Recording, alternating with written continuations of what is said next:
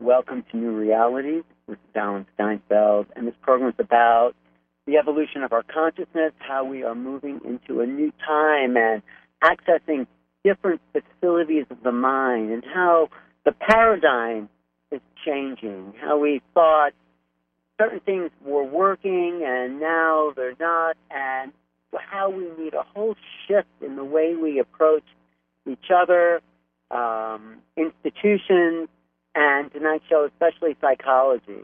That's why I have one of my favorite people on the show, uh, someone who's been a big influence on me and the direction of my studies and research, and um, someone who's still um, doing his own work in the field. I have on the on the line tonight my uncle George Steinfeld, Dr. George Steinfeld. George, welcome. Oh, hi, Alan. How are you? It's nice being with you again. Okay. It's great to be with you. I mean, I got a lot of great feedback from the last show we did. That was a, our interview. Um, but really, what you want to talk about is this new book that you've written called um, what's the title? It's called uh, it's, it's called Bullshit in Psychotherapy. So, okay, now let's let's start with this thing. So, you have uh, been a practicing psychotherapist ever since I can remember. For about uh, about fifty years. That's that's about as long as I remember. Uh, you. Actually, I do remember you giving me and my younger brother an IQ test. I think you were still in college. Yes, yes, I, yes. When I was learning but how to do diagnostic testing. That's right. So you were yeah. trained in a pretty traditional. Actually, I remember you even had a little beard. You looked like Freud. You had a little Freudian thing going yes, on I, for a while. Yes, I uh, I would I would try to emulate those people when I was insecure enough to know what the hell was going on. I thought if I looked the part, I'd be able to uh, convince people that I knew what I was talking about. But but uh, but but you but I mean I think tracing your as a psychotherapist, and of course, um, I'm also doing these interviews in association with the um, the ASP Association for Spirituality and Psychotherapy. This this kind of interview will be on the in, on the website. So um, because I've been a member of ASP, okay. um, if you could trace your uh, historical development and then what led to your dissatisfaction and and you know that kind of movement in your mind of yes. um yeah uh, uh, let me let me tell you let let me tell you if I can. Uh, ever since I was in graduate school um, I, I uh, started to sense that things weren't what uh, they appeared to be now, uh, your your father and I would talk about these things uh, even as adolescents. Um, in the darkness what, what of kind, our bedroom. What kind of things? What kind of things do you mean? We, we would talk about. We would talk about um, uh, what people were really feeling and thinking, and what we were thinking and feeling. Our relationship with our parents. We were very close, as you know. Um, yes. And yes. you know, I was always very interested in uh, in this field, but I didn't know what to do until your father told me when I asked him, when I was totally confused. I said, Nady, uh, what should I do? And your father said, become a psychologist. So I said, okay. Otherwise, you would have been a construction worker or something. yeah, I didn't know what the hell I was. I didn't know what I was going to do with my life. You know, I worked with your your father for a couple of years. Then I went into the army. I came back. Um, I, I, I tell the story in the book actually about um, how when I came back from the army, uh, my mother and I had the GI Bill of Rights, uh, and so we were poor, as you know, and my wow. mother was only uh, interested in earning a living. Uh, and so I had the Bill of Rights, and Brooklyn College wouldn't have cost me anything, and I would give them uh, the money that I got from the GI Bill. But my mother said, "Yes, college, schmollage. You don't have to go to college." just get a job and uh, do what your brothers did, okay? And so you Right. know, my Marsh got a job, your father got a job. He went to school eight years. At night, Right. and I wanted to go to school during the day. My mother said you can't go to college, and even at 22, I didn't have the guts to uh, to buck her, to buck her uh, servant mentality, as I call it. She couldn't Well, believe. she was an old. She was a Europe. I mean, I remember. She was a, you know that heavy uh, Eastern European accent, and she was an old. Yeah, she was- She never went to college herself. She probably never even graduated high school.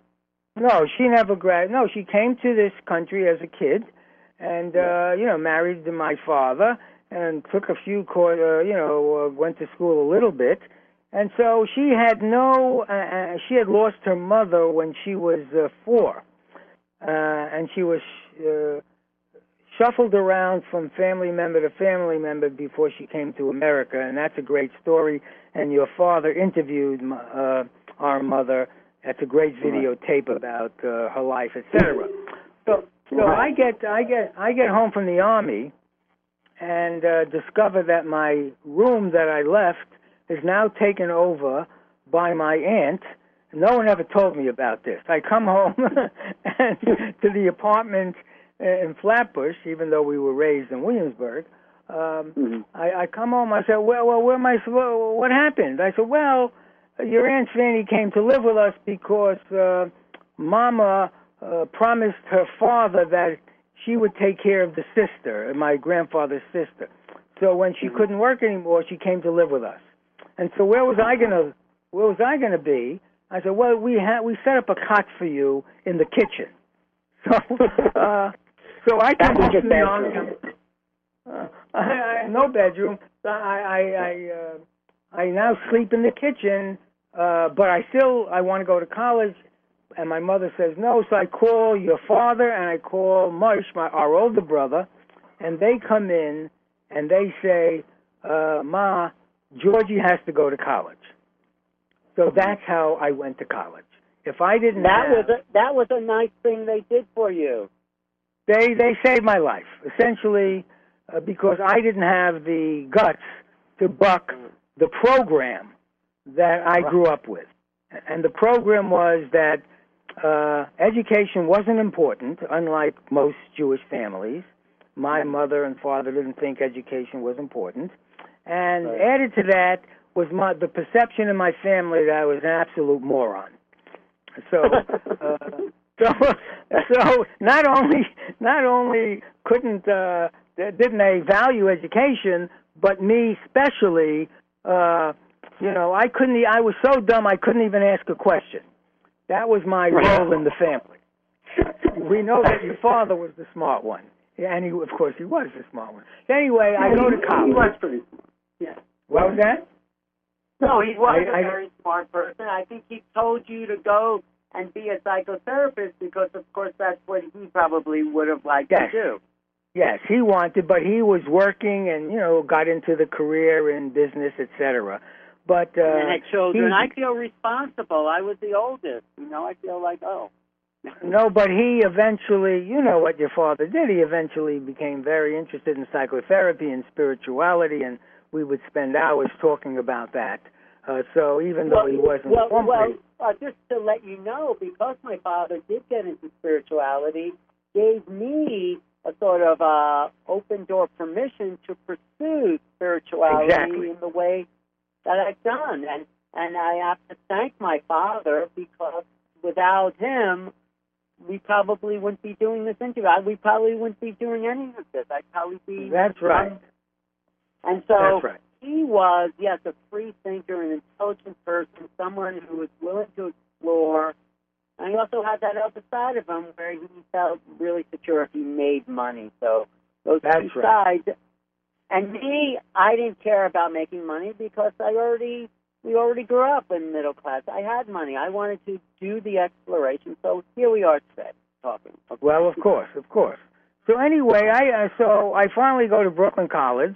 I meet Jean because you know I meet her in school, okay, and um, I take graduate courses at night because I know you can't do anything with a BA Uh, in psychology. So I, I, I meet Jean, I graduate, we get married. You were the page boy at our I, wedding. re- I remember being the page boy at your wedding. You were the Yes, page I'm- boy. You were the you were the ring bearer, I think. But, Okay. yeah, I, I think I was. I, I, You I were, think you've been were. have pictures. over. I had pictures, but you've been married then over two years then, haven't you? We've been married for fifty, almost fifty-five years, almost Wow. Fifty-five years. Uh, Yeah, so you I've always been married. My whole life I've been married. What? You know, I'm just. Uh, I, it's, yeah, so that's it.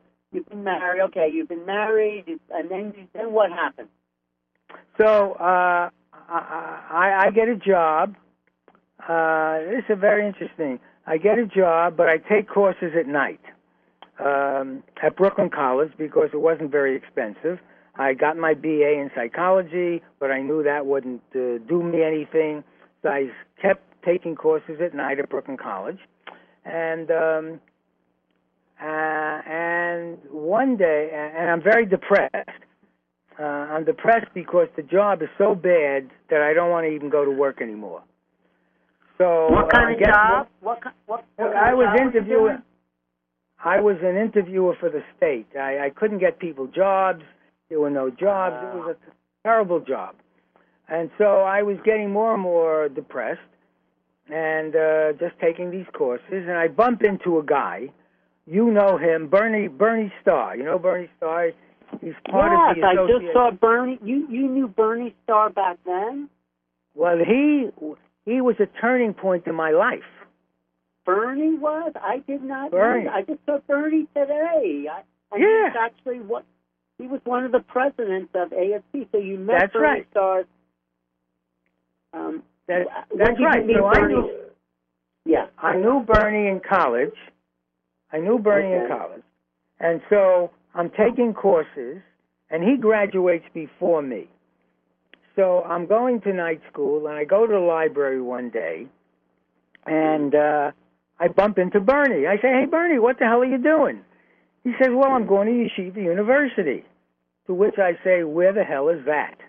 I never heard of it. He says, Well, I, I started, they have a new program, and they're starting a newer program, taking the the the, the uh, professors from the New School for Social Research, and Yeshiva is starting a new program, and they're different than other programs. Why don't you apply? So it's a very. If I turned left instead of right, I wouldn't have met Bernie, and my whole life would have been different. Very interesting. That's that's incredible, and it's just so strange. I ran into Bernie today. So, Yeah. Yeah. Yeah. So, and we would go out with Bernie later on. But anyway, at that time, uh, so they say the program is a little different, and and so I decide to apply to a lot of schools. My grades were very bad. Uh, Mhm. So I they give me an interview. Yeshiva University gives me an interview, and I'm interviewed by a guy named Irvin Rock, R O C K. He interviews me, looks at my record, and he says this to me: "You have a shitty record." During the interview, he says, "You have a shitty record." So I said, "I'm a dead person. I'm never going to go to school." Uh, all the other schools had rejected me. Okay, and so uh, he said, however, I noticed that you took these graduate courses with very with very good professors, uh, Maltz and Rab. I know them; they're very tough professors, and you got A's.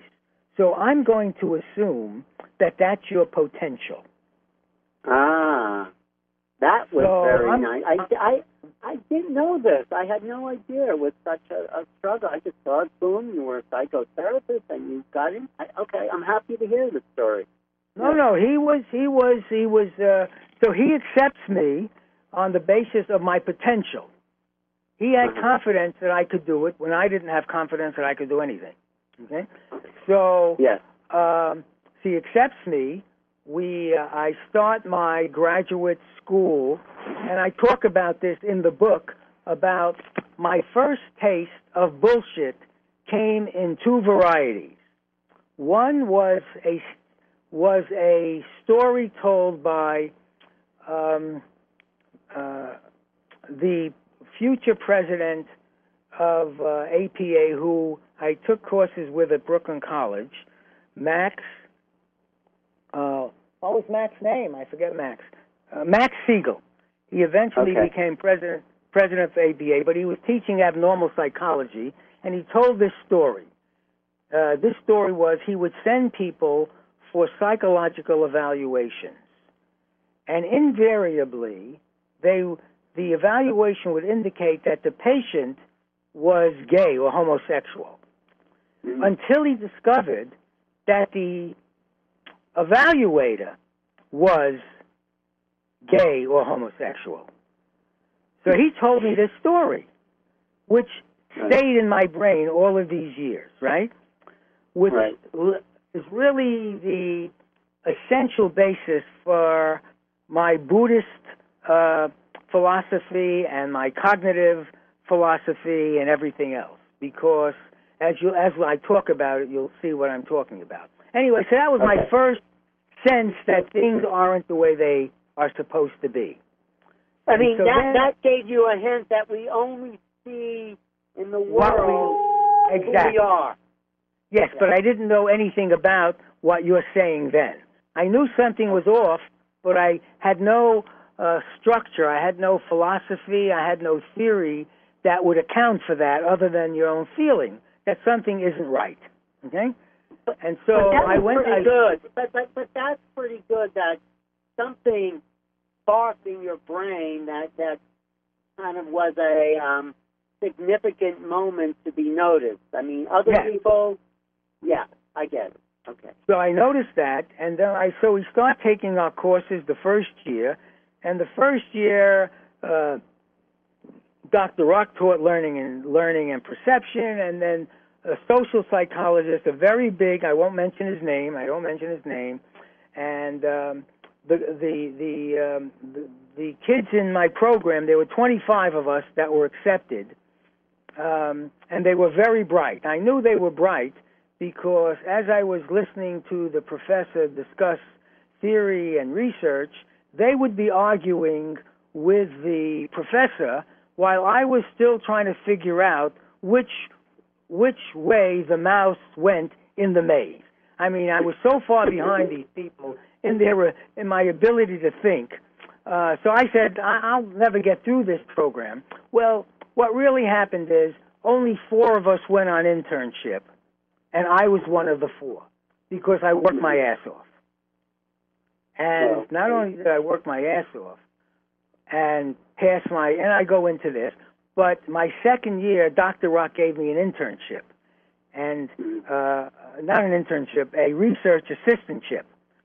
And so we started to do research, and when I started to really do research with Dr. Rock, even publishing some papers with him, okay, I my mind started to expand.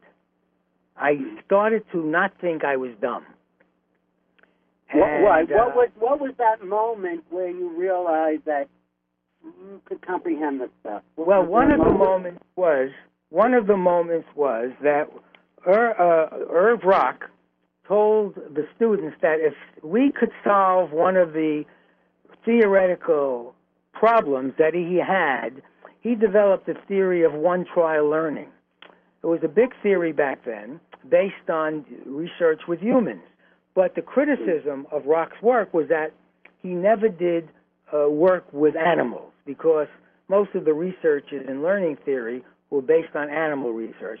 But out of the cognitive school, they never did research with animals. So we got animals. We and very funny stories about raising, trying to raise mice. We didn't know anything about that. But anyway, I'm I'm thinking about trying to solve this theoretical uh, issue uh, to prove Rock's theory. And so uh, I'm sitting in Gene's parents' house, and I come up with this idea, and I'm so excited that I I can't wait to get into school and tell Irv, Dr. Rock, about this new experiment that would prove one way or another the validity of his theory. So I, I get in, I take the train up to the city, I meet with Irv. I said, Irv, I think we got it, okay? I, I, outlined the experiment, and this is what he says to me. Uh, that's a very interesting uh, study, George. We did that two years ago. Okay, it doesn't work. So I felt deflated for a, a brief second, and then he says, "But that was a very creative idea Uh-huh. that I came up with." So, Uh-huh. and so he supported the creative mind that I had, and I didn't know I had. And then So and he- then you started to believe in yourself because I started No. to believe in myself, and I did research with him, and I finally did solve that problem with another experiment. He gave me first authorship, which is another thing that many professors don't do. Irvin mm-hmm. uh, Rock, if you worked on his research, he would give you, he would cite you in the publication. Many What what, don't. what was the experiment? I'm just curious. Uh, your creative experiment at that. It was- trying to. it was a, a, an experiment that controlled for certain factors, which, when they were controlled for, uh, established the validity of one trial learning in the verbal learning field, not in the animal research, but in the verbal learning field. So, one trial learning was controversial back then because theoretically it opposed uh, some of the traditional behavioral learning theories. So, it was a big issue back then in the early 60s. And so I figured out an experiment. We did it. It worked. We published it. And he gave me first authorship. So imagine getting first authorship in graduate school. It's like it pumps you up very, you know, very much. Right. And I and the confidence was building and building. So through the three years uh, of graduate school, my confidence was building. Okay, and t- come internship, okay, uh, only four of us went. aw- Uh, all of the other ones had dropped out because they didn't put in the work. Okay, it's one of the other things I discovered. Okay, is that you have to work very, you have to work very hard to get what you want, and then you have to have Right. luck, and you have to have mentors. And Rock was my mentor. He became my, he became my dissertation advisor, and so he supported me all the way through. And he So liked I- you. I mean, he was he was a good guy. He he, he saw that potential. So it's great that you had him as a mentor I had him. to. Yeah. Yes. Yeah. Yes, he he really uh, he supported me and I worked very hard. I wanted to prove to him that I was a worthy student, okay? Which I was. Right. Okay? And you did. And so we You did we stayed friends even even afterwards and uh I, you know, he died I saw him just a day, a day or so before he died. It was a very moving uh period of my life. Uh he went out to California, Gene and I were out there. Uh and I saw him just a little while before he died and you know, I honored him every time I saw him. Uh, I would tell him how much I appreciated him and loved him for what he gave to me. He gave me Well, he gave you a chance. That is amazing. I I had no I I did I didn't know the story at all, but he really is the one that gave you that career. Yes, yes, you know. Mhm. So Mhm. that was that was wonderful. Okay, and so Mhm. this this book that I wrote, uh, which is really subtitled "The Professional Autobiography in Search of Truth," uh, Mhm. subtitled "From an Ego to a Soul-Driven Society." That's that's some of the titles that I give it. Uh, Right. And so I got a little bit taste of bullshit in graduate school, but when I went to work at the hospital, it really started to um, become very clear to me that the way in which we were treating patients, okay, and what we were trying to do to cure patients was not working. Okay? But but let me And- just ask you the the, the kind of uh, studies that you did in graduate school what, was that Freudian based or Jungian or what? what No, it was ba- basically be it was just basic learning theory, perceptual learning theory. so my no psychology about ego psychology. It was no not Freudian. No, I didn't. No, my my dissertation was pure perception, how things look, which set the stage for later work, okay, that I write about later on. But this was early research on the way things looked phenomenally, and we talked about this in the interview. Okay, Yes, not the way. which I which I'm really fascinated with because I think that is still um, a much needed topic to discuss. The, That's right. It's a very big topic, and so I revisited that in the paper I told you I wrote recently for the for the uh, Association of Spiritual Psychology. Um, Right. I, I cite that paper as old wine in new bottles because recent research in, in the news But after- in, the neuro, After graduate school, after graduate school, is that when you went into the Danbury prison to to work? No, no. Later. No, the the, se- the sequence was I worked at the hospital. I started Yeah. to see a lot of bullshit in the hospital. We got involved in the patients' the, rights you movement. Working, you were working in the psychiatric ward at the hospital. Well, the hospital had many psychiatric wards. Okay, Oh, I it was in the '60s, and um, we, you know, things started to happen in the '60s. There was Titicut Follies, uh, which was a expose of a hospital. There was One Flew Over the Cuckoo's Nest, the film by Michael Douglas, and so we started to become aware that patients weren't being treated uh, in the way we felt were the ideal mental health principles. So, uh, three of us got involved in the patients' rights movement and got rid of, after two or three years, we finally got an independent study. This is, and we got rid of the superintendent, and um, it was a very exciting period of my life, okay? Um, But but but how were the patients? What what were you seeing? I mean, how were patients being treated, and were was anybody being helped with any of the methods that you were using? No, no one was being helped by any of the things that, any of the treatment that we were using, the psychoanalytic, I was trained in psychoanalytic therapy, right? Mm-hmm. That was totally useless. And I told you about this in the other interview. I worked with a gal for five years. She made no progress. And my, and my, my supervisor, I had good supervisors, they always blamed the patient. Okay? they never questioned their own models of how to do treatment. So after a while, it started to dawn on me that there was a lot of bullshit going on, that people weren't addressing the real problem. We did not know how to help these people. And instead of Uh-huh. owning up to that, instead of saying, you know, I really don't know what to do, I read everything in psychoanalytic therapy to work with these people. Nothing worked. Wait, were these So- people psychotic? They weren't your Yes, normal. psychotic. Were Well, some of them were psychotic, so psychotic. Yeah. Some of them were just people that their families didn't like, so they threw them into the hospital. Not everybody that winds up in a hospital is crazy, you know. Um, so uh, some people were really disturbed, and some people had uh, minimal problems, but the hospital did not treat patients with dignity, okay? And so they didn't have lawyers. There were no patients' rights. They couldn't. They couldn't have. They did not have a voice, okay, to were, express were what they they being given medication? And Yes, only medication. We were doing psychotherapy, and no one believed that psychotherapy was useful except the psychologist, of course.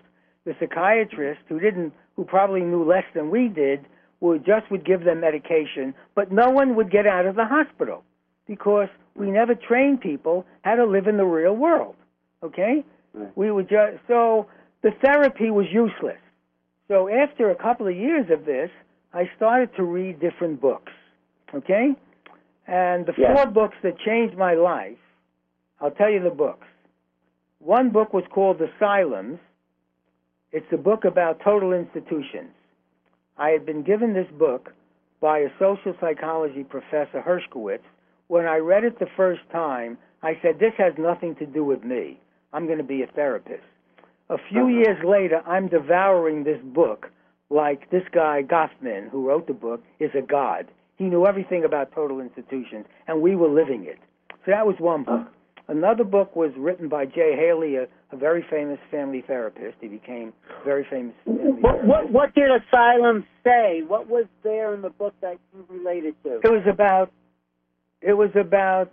It was the. It was talking to the same issues that one flew over the cuckoo's nest and Titicut Follies, the dehumanization process in mental hospitals. People well, don't you think? Don't you think that these therapists think they have a right to dehumanize these people because they're crazy Yes. anyway, and that that was a whole abusive point of view. In a way, it still goes on. I think. It still goes on, although I'm I'm not familiar because I don't go to those places. Yes, it was it was the, the the therapist or the psychiatrist or the doctors felt they knew what's best, and they would totally disregard anything that the patient said, and they would. Uh, there, there was uh, electroconvulsive therapy, there was uh, the hydrotherapy, there was heavy duty medications. Patients couldn't say anything. I, I go into a lot of vignettes uh, i- about my the stories that I have about what happened in that hospital. Um, Well, in a, As in a way, they're even treated subhuman because they're in the hospital and labeled and put a label on psychotic or schizophrenic. right. Therefore, they're less than human, right? That's right. That's right. And not only that, the patients themselves started to believe the bullshit. So if you Ah. ask people what was wrong, you know, why did you come to the hospital? What's what's your problem? They would give. They would say, "Well, I'm manic depressive," as if as if that is an explanation of anything. Okay, It doesn't it's not mean an it's a label. It doesn't mean absolutely just a label. nothing. And Yeah. labels become reified as if that's an explanation. Labels are not Right. explanations of anything. Okay? Well, wasn't the And- other influence? I don't know if it was you directly, but I remember you mentioning him in the '60s was R.D. Laing. R.D. Laing. I tell a story about R.D. Laing. R.D. Laing was one of our heroes because he worked with psych, uh, schizophrenics in England.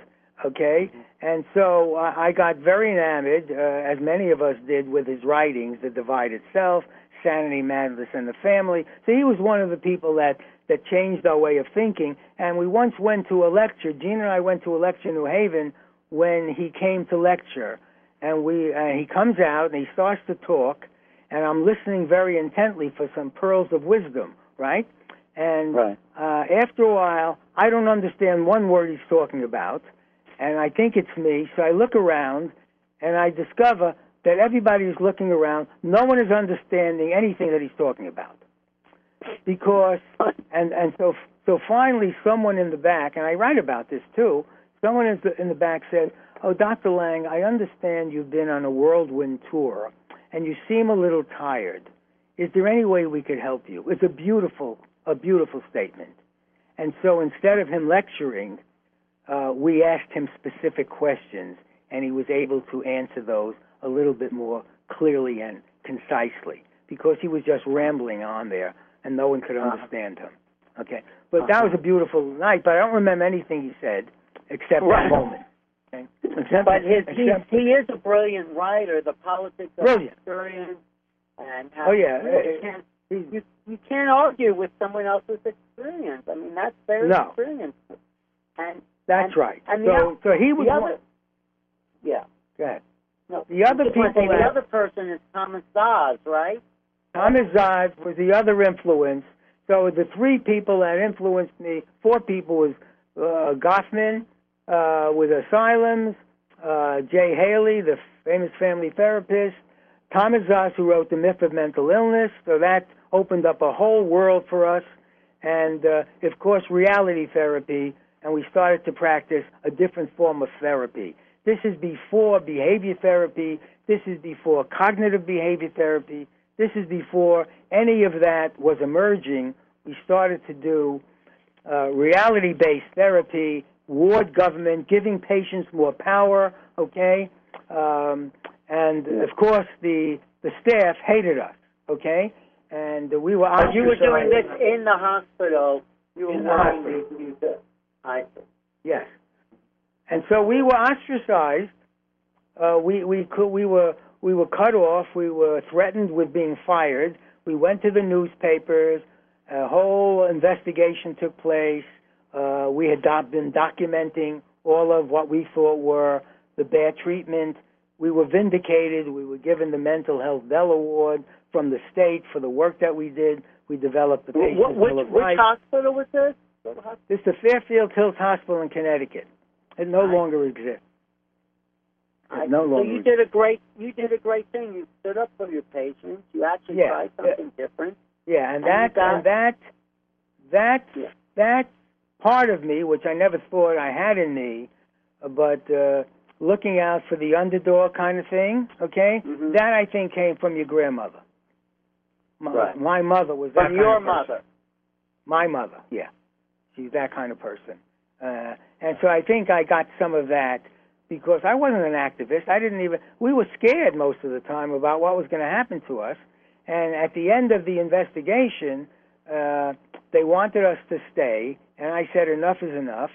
So I wanted to. leave. I couldn't get a job because you know what happens to whistleblowers. You can't work anyplace. No one wants to Right. hire you. So I contacted a colleague of mine that I interned with, Marty Russ-Marin, a very close friend of mine, recently deceased. I'll tell you about him, but it's in the book anyway. Well, So but, Marty was- but before, but I just want to ask you before we get there, what was reality therapy that you what did what did that mean? Reality therapy was when we started to hold patients responsible for their behavior. We no Right. longer saw them as patients. We saw them as people with problems, and they could do something about it. They needed support. And so that's Ah. what we did. So That's of the- huge. That's that's that's amazing. That's tremendous. So what I'll give it the the story that I tell about this is that I my friend Lenny and I start to do a reality therapy with a group of 30 back ward pa- women patients. Okay, 30 women come into a room, 20 or 30, and we're supposed to do therapy with these people. And so we changed our total approach from what we were previously doing, just listening and interpreting, to reality therapy, holding patients responsible for their behavior. So Uh-huh. at the start of each group, this this patient, Alberta, would go into the middle of the group, do a, a turnaround, a pirouette, and fall to the floor. And previously, uh, everybody would jump to Alberta. Oh, Alberta, what's the matter? What's the matter? Okay. And so at this time, when she did the same thing, we said, everybody back in your chair. Alberta got herself on the floor. She'll get herself off the floor, which is exactly what she did. So we started to hold patients responsible while yet also being supportive of them. So it was a Wow, total that's, that's that's huge. That's a huge um, advance, probably. Yeah. And so we started ward government where patients would have a say in how they wanted to organize their, their wards, which is alien to the system at that time. Of course, the staff didn't like it because they don't want patients to have any say. They just want to medicate them, okay? And so they can push them around, okay? So that was the beginning of my interest in therapeutic communities, okay? Uh, Uh-huh. And the power of community but I couldn't get a job. Uh, so before, so I, I, I couldn't get a job. My friend Marty gets me a job at the Clifford Beers Clinic, okay, as a clinical researcher. Uh, and some more. So there was bullshit at the hospital. There was a little Right. bullshit at the clinic, and I'll I talk about that because they were behind the time. They weren't doing family therapy. They weren't doing behavior therapy. They were still stuck in the old psychoanalytic model where parents could not be seen with their children because the parents were were perceived to contaminate the therapy. This is the old psychoanalytic bullshit model. Okay? wait, Parents wait, are- if you wait, let me understand that. Are you saying if you were seeing a, a, a young person for therapy, their parents couldn't be there because it would influence their psychology? Yes, they would they would negatively they would negatively influence according to the th- the therapist and the psychoanalytic model, it would negatively influence the therapy if parents were there. This is Uh-huh. before the this is before the family therapy movement. The family Right. therapy movement started in the late 60s at the Mental Research Institute of Palo Alto. There was some. There was the uh, there was the New York Institute. There was a Yale Institute. So, but very few people were doing family therapy at that time.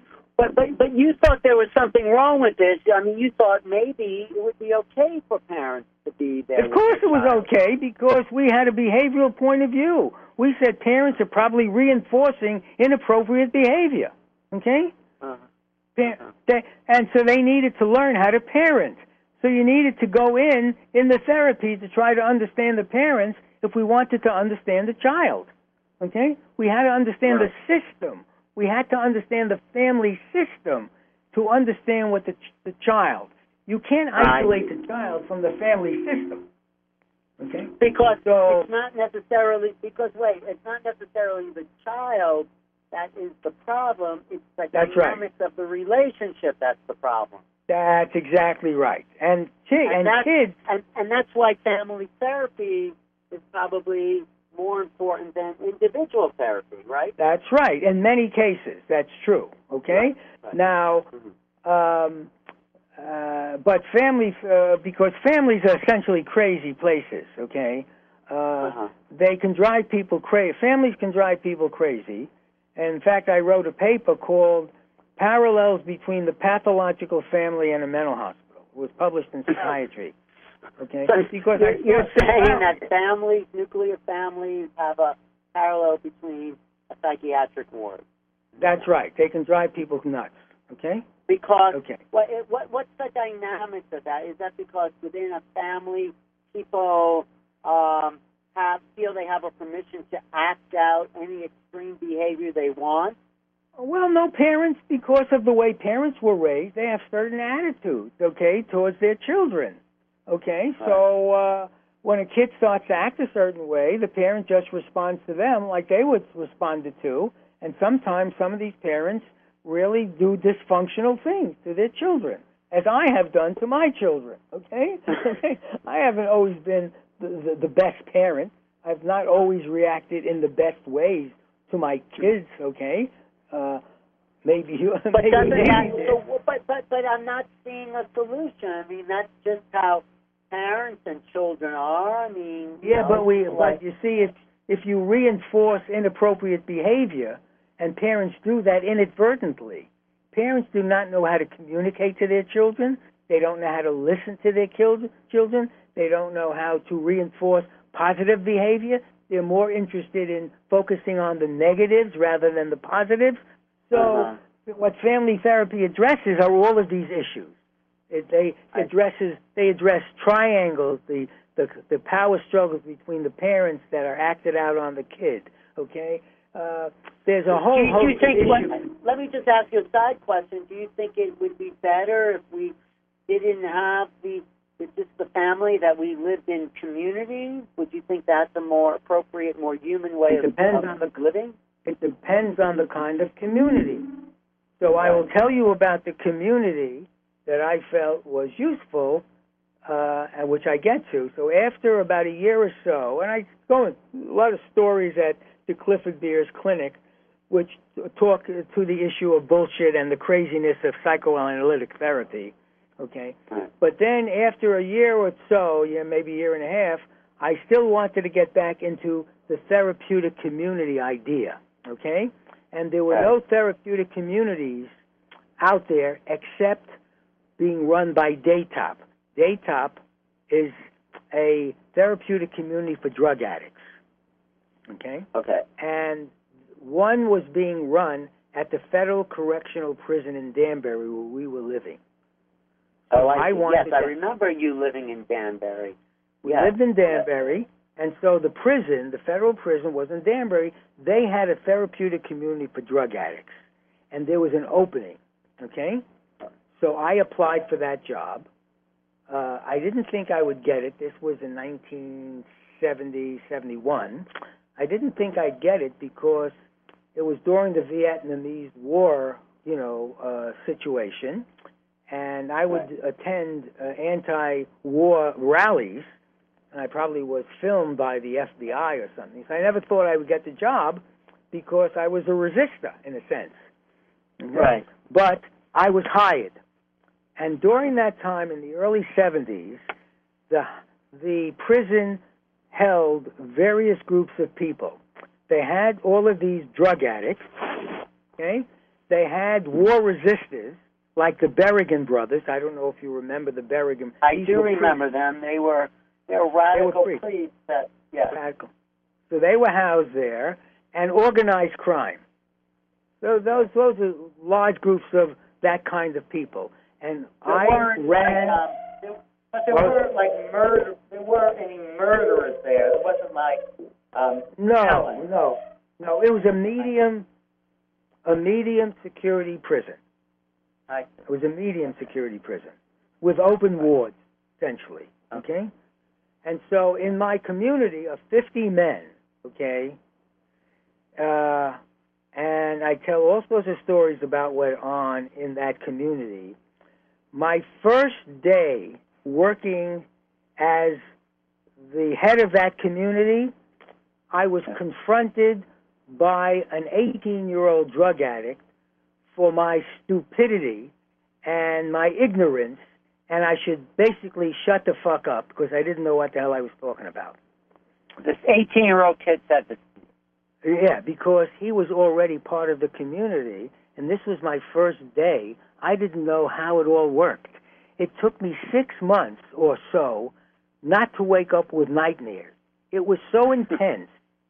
It was, everybody was confronted every day with bullshit. If you bullshitted, if you weren't straight, if you tried to triangulate, if you didn't weren't honest with your feelings, you would be dealt with severely, and that included me.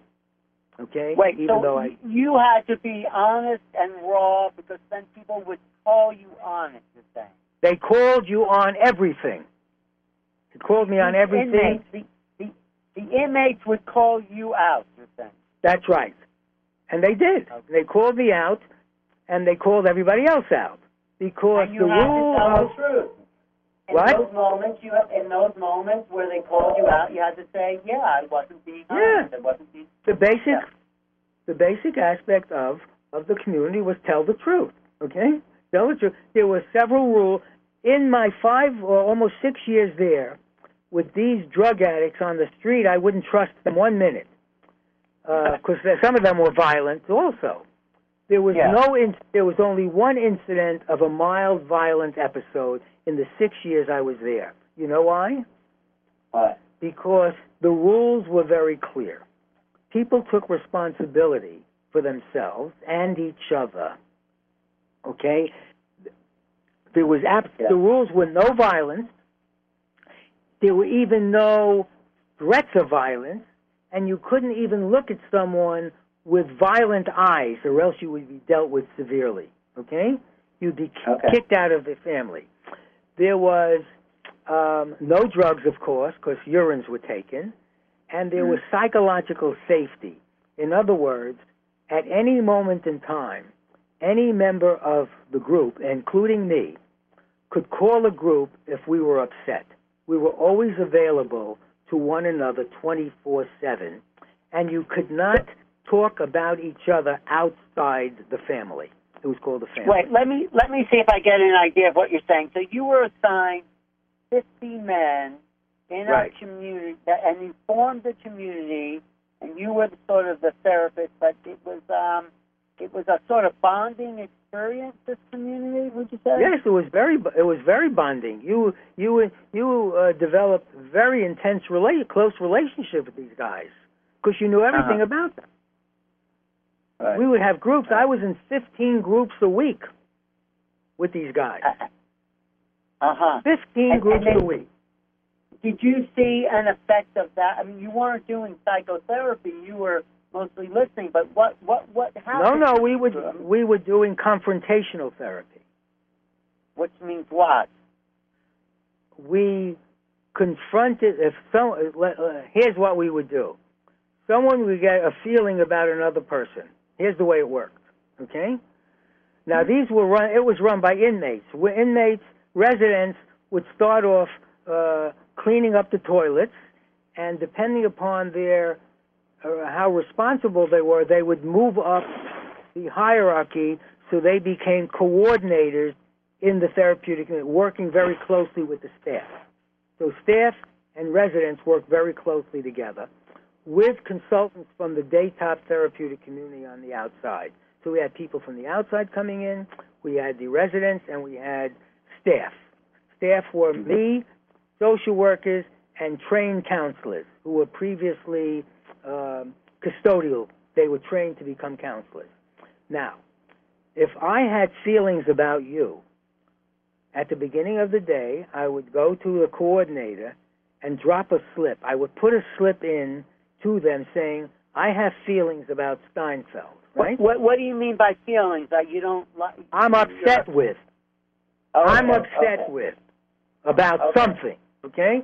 Okay. And Yeah. the groups would then be structured so the person who had the indictment and the indictee would be in the same group. Okay, the groups were organized around this these confrontational meetings. Okay, and so at, at the beginning of the group, the leader could be me, it could be anybody. Uh, they would say, uh, "Who has feelings?" So a guy would raise his hand, and he would then the leader would say, "All right, get your feelings off." And so it could last an hour, it could last 15 minutes. The guy would yell and scream at that person about how he hated him and how he would want to rip his heart out and violent, explosive language, okay? Uh-huh. Uh, about how angry he was at this guy for various reasons. Didn't matter what it was, okay? Right. Then now after that, after everybody got finished expressing their feelings, we would now try to tease that apart. What was really bothering you about this person? Why are Ah. you so? I. Then we you, would you you would lead. You would. That would be your job to sort of lead. no, that it would be everybody's job. Oh, Not only my job, it'd be everybody's job. Oh, okay. Okay. Because the residents had been trained how to do this too. Okay. So what's really going on, Harry? Why are you so pissed off at Dr. Steinfeld, right? Well, he's Jewish, he's a psychologist, he thinks he's better than us, uh, he didn't do what he said he was going to do, whatever. They- They would be upset about anything that I did Right. or other people. And so that's the way some of the groups ran. These were called encounter groups. They were Right. also, if people screwed up, they would be given learning experiences. They might have to sit in a crib, okay, wearing a dunce cap because he acted like an idiot. So they put a dunce cap on him. Or Now, might now, was, have, this, was this influenced by what Fritz Perls was doing on the West Coast with his encounter group? who was that? You know, Fritz Perls, the Gestalt therapy. That was Yeah, I, I know Fritz Perls, but I don't know if uh, I don't know if Fritz Perls was running his encounter groups like we were running our encounter groups. Maybe not. I- no, maybe not.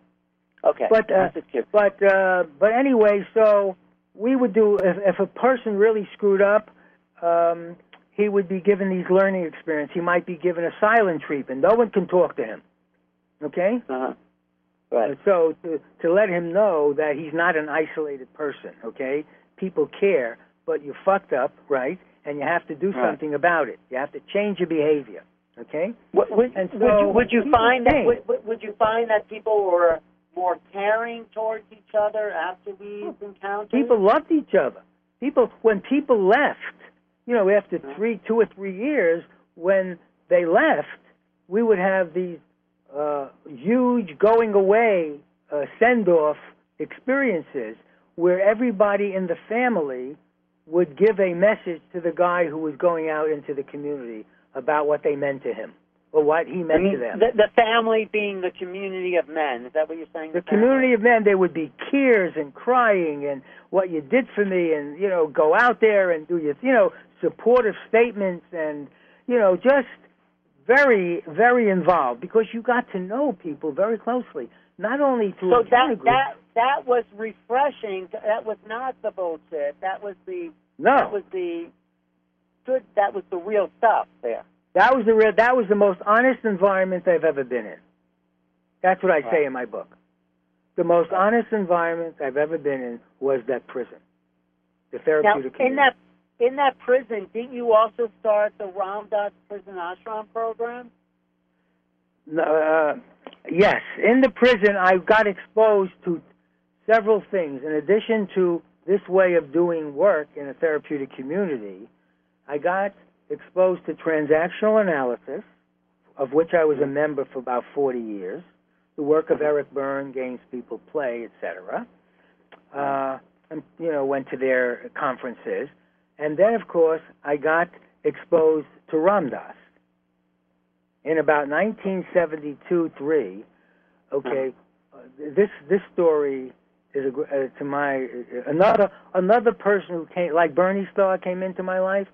Right. Joe was an inmate.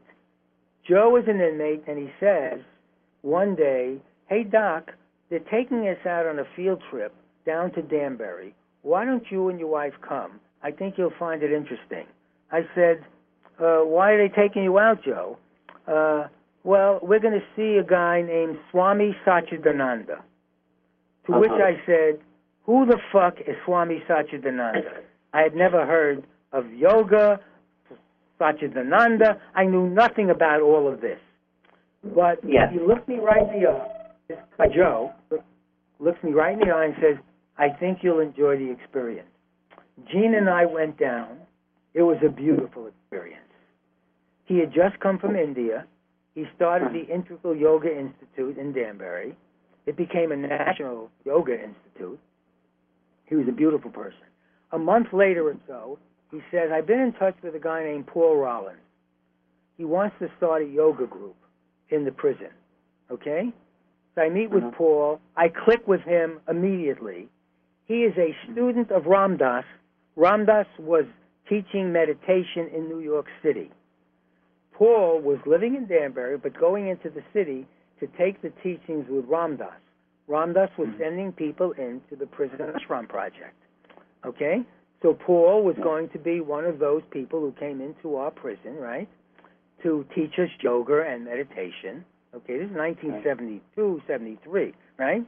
Right. And so I go to my warden and I say, "Hey Max, uh, this guy wants to teach yoga. He wants to really try to change the atmosphere of the prison."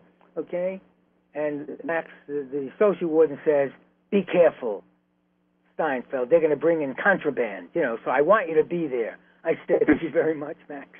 That was a, a, a great gift he he gave me.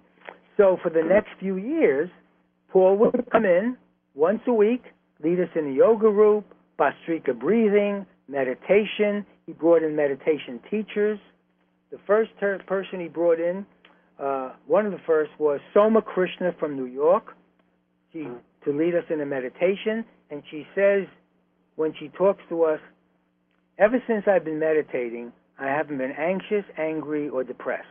That's what she says. And I say to myself, holy shit. I knew nothing. I never heard of meditation before that, right? Mhm. I said, this Yeah. is the world in which we work with anger, depression, and anxiety. You mean you could get Right. over anger, depression, and, and anxiety through meditation? So that's what we started to do. That's when I first got interested in Ram Dass, attended all his meetings, got his tapes, uh, listening Wait, to so him. for that that was like a spiritual awakening. That was your spiritual awakening. yes, yes, That before yes. before that, you didn't. You thought religion was something you had to do. Spirituality. There was no. No, I had no, I had no spiritual, I had no religion. Uh, Ju- Judaism never took to, with me. It never felt right. I, I never felt right to have an angry God. Even when I was a kid, it never made sense to me. So I go to my rabbi anyway. Uh, while I'm there, I because I want to see what my rabbi in Danbury, a big shot actually, he's a big shot. Uh, maybe he has something to tell me that gives me the same feeling that Eastern spirituality gives me. Okay, but uh, Right. but uh, which I wasn't exposed to. So I go to the rabbi. I say, Rabbi, I'm getting. I I need a spiritual connection. I don't have it with my training. Well, what can you tell me? Because I'm getting into Hinduism and Buddhism. You know what he says to me? Buddhism, schmoodism. You know what I said to him? Thank you, Rabbi. I left. I walked out of his office. You have nothing to tell me. That was the last time you saw Rob. You know, uh, you know, because and then I spoke to Ram Dass about it. He gave me some books to read about He gave some- Jewish So you, spirituality. you you actually you met Ram Dass at that point in the 70s. Yes, I met Ram Dass at some of the retreats I went to. Uh-huh. Yeah. And and, Uh, yeah. and what's amazing about Ram Dass is he's such a beautiful speaker, and he he knows how to communicate these spiritual Yes. concepts Yes, to, I to know. a That's what Western mind. Yeah. And, of course, he was a, psych, a, a psychiatrist, a psychiatrist at Harvard, so he understood that. And his that- basic teaching, listen to this. Yeah. His basic teaching, when he decided to stay and take the teaching, when he met Maharaji, his, his guru, the Yeah. first teaching he got was given to him by a person who didn't speak. He just wrote it on a blackboard. And he said, Ram Dass, meditate on this. This was, but he did it in Hindu, that was translated. When a pickpocket meets a saint, all he sees are his pockets. Uh, that's that went back to that original idea that you had about the, Exactly. the guy who was diagnosing these homosexuals, exactly. right? Exactly. We only see we only see what our mind tells us to see. Right. And so the- you just see and the mind is- that yes. The mind is conditioned by all, and this is what Ruiz talks about in the Four Agreements. This is what Ram Dass talks about. This is what all spiritual people talk about. And this is what the neuroscience... and in a way, it's more of a cognitive thing than a spiritual thing, in a sense. Exactly. It's a cognitive... Buddha was the first cognitive therapist. Uh-huh. Buddha said, "In we create reality. Okay, our mind Right. creates reality. Okay, Right. and the mind is Yeah. made up of all of the teachings and learnings that we've been exposed to, and so that's what we see. We see what our mind tells us to see, and Right. that issue is huge in cognitive psychology. It's huge in spiritual work, and it's huge in the neurosciences, okay, which right. I because if you look at the neurosciences and their interest in implicit memory, implicit memory are those memories which exist in us, but we don't know where they came from. It just seems as if it's true. Where do they come from? Those memories. What? Where come from our experience. They come from our experiences, but we don't remember the experiences. We just pick them up as we go along about what reality is. And so we, like, okay, we give, me- think give reality me an example of that. Hmm? Give me an example of something. Well, uh, well, or, or, or Jews are cheap. Oh, Okay. I see. You don't have to. You don't. You don't even have to have heard that, right? Yeah. Okay. Yeah. Or all the you know these overgeneralizations, these belief systems that are implanted in us Mhm. based on the people who raised us. We don't even know how they came into us. Explicit Okay. memory, explicit memory are those memories that we remember when they were formed. I was riding a I see. bike. My father was holding me. Uh, I remember that. That was a nice experience. These implicit memories are all of the learnings that are just part of our psyche, unconsciously, right? Uh, and Right. they just lead us to think that what we see is true. Right. And it's not true. And Okay. most of what we it. think is not true, right? So then, how did that spiritual awakening influence your approach to people? Well, since I know that what I believe generally is not true, okay, I have to figure out what's true. Okay? What is true? What is going to guide my behavior? So, what's going to guide my behavior, hopefully, if I'm in tune and awakened to some extent, are wisdom and compassion of the Buddha.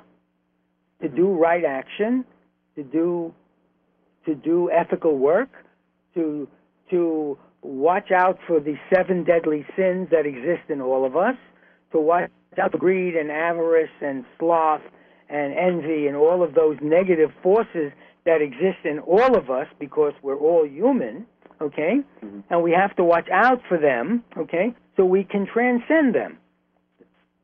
Right. But if So you're not then aware of them, Yeah. What? But but but as you were working with your clients or your patients, how did you translate that into a therapy? Well, I the first I, I teach them I teach them cognitive therapy. You know what you what what you feel, the anxiety you feel, the depression that you feel, the anger that you feel uh, are really based on the thoughts that are running around in your mind. Are you aware of the thoughts that are running around when you get upset like you do? And most people right. say, no. Okay? So so so now what I want you to do as you go through the week is when you feel any degree of upsetness, right? I want you to stop and ask a very simple question. What's running through your mind at this point? And write it down. And we will go over this moment to moment to see if the thought you have is useful or not useful. Did that thought did that thought lead to a useful emotion and positive behavior, or did that thought lead you to feel badly and then do things that you're not feeling good about? So again, uh, are you able to point out that people have a choice in what they think? Yes, yes, of course they have a choice, but you only have a choice if you know you have a choice. If you don't right. know you have a choice, you don't have a choice. Right. And that's what right. I teach them. I teach them right now you you think that this perception of reality is true. But there is another way of viewing. There's another perspective which if you were able to think about would change the way you experience this encounter, this reality. Okay? Right. Are you willing to do that? Now people say, and this is where this is what the book is really all about, okay? The book is all about resistance to change. Ah. Okay? People don't want to change, even though they say they want to change, because if they change, they would have to do something different than what they're doing, and they like doing what they're doing. That's why they're doing it, right? even even though they say they don't like it and it brings them misery. There, But they'll see Freud. So that my second part of the first part of the book is all my experiences. The second part Right. of deals with the resistances from a variety of perspectives, from Freud to current level. Okay, and the fourth part. See, the problem with psychoanalytic therapy, they knew about resistance, but what Freud would do was spend years analyzing resistance. He would analyze Uh-huh. it, okay? And it get acted out in therapy. So people would spend years in therapy analyzing their resistance, right? right, Which right, which made the therapist a lot of money, okay, and cost the Right. patient a lot of money, okay. You know, so so this is the collusion. My the, the, one of the premises of the book is there's collusion between the therapist and the client not to change. Because so not to change. By, not by to change. talking about the resistance means you don't have to change it. You don't have to change.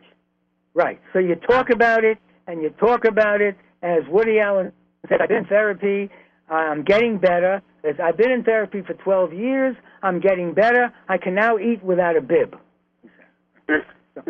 So, right. you know, and I and I know people and I tell stories about people being being in therapy for years and years and there's no change. Because the But therapist they don't. They don't want to change, and the therapist doesn't want them to change. Exactly. Out of a client. Exactly. Ah, Exactly. So So they'll just have like a friendly chat every week, and that's uh, right.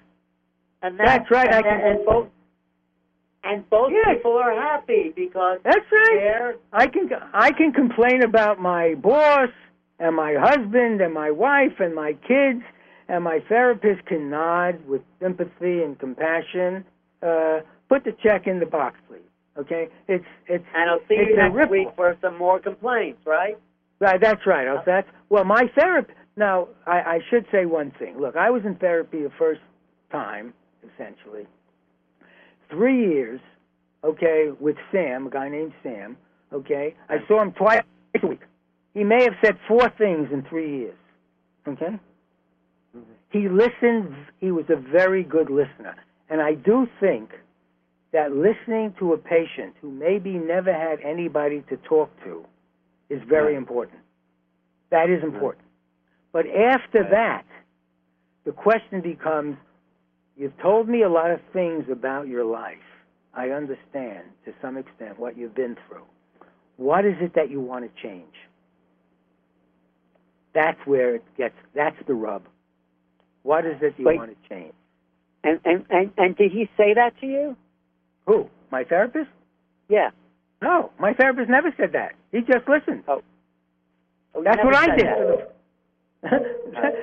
That's what I did for the first few years until until we started to change my approach with cognitive therapy, behavior therapy, uh, and So- most recently. pe- So well, so people are unhappy, but they really Yeah. don't want to change. But they do want to change because they're not really happy. But they're so. How do you get people to change? Is what I'm asking. Ah, so here's now that's very good. Okay, so now you say to people, I've listened to your story. What is it that you would like to change? You seem to be uh, feeling lousy. Your thinking is a little distorted. You make a lot of cognitive errors. You behave in ways that don't bring you f- fulfillment. Do you want Right. to change the way you think? Do you want to change the way you feel? You want to change what you do in order to bring you better outcomes? Let's develop a contract so we know when therapy ends. If you don't know when therapy ends, it never ends. And, and you I don't get it. want it. And most therapists don't want it to end because They don't want it to end. Yeah. They don't want it to end. That's right. So, but since so you know, so so cognitive and behavior that knew about this for a long time, and they approach it differently from the analytic point of view, the cognitive point of view. They all have different approaches um, to to to helping people change. However, over the last twenty odd years, you know, I've been interested in the energy healing techniques. Right. The, Tapping. the the tapping technique. Yeah. That is that is a cure for resistance. Okay. But how does that work? I mean, it it, it seems a little. you ask a odd. person. You ask a person. Okay, a question. Do you want to change? And he nods his head. I, I, I ask him to to say yes or no with the head. Don't not with his voice, but with their head. Right? You want to change? Yes. He goes yes. Uh, uh, it'll be good for me to change. Get yes. Uh, I don't deserve to change. Uh oh. Okay. You Wait, start what, to what get. comes up, what what comes up when they say I don't deserve to change? What happens? They can't say. If I ask them, I deserve to change, you might get no. Ah. Uh, Or I'm a, uh, I'm afraid to change. uh-huh. You might get a yes.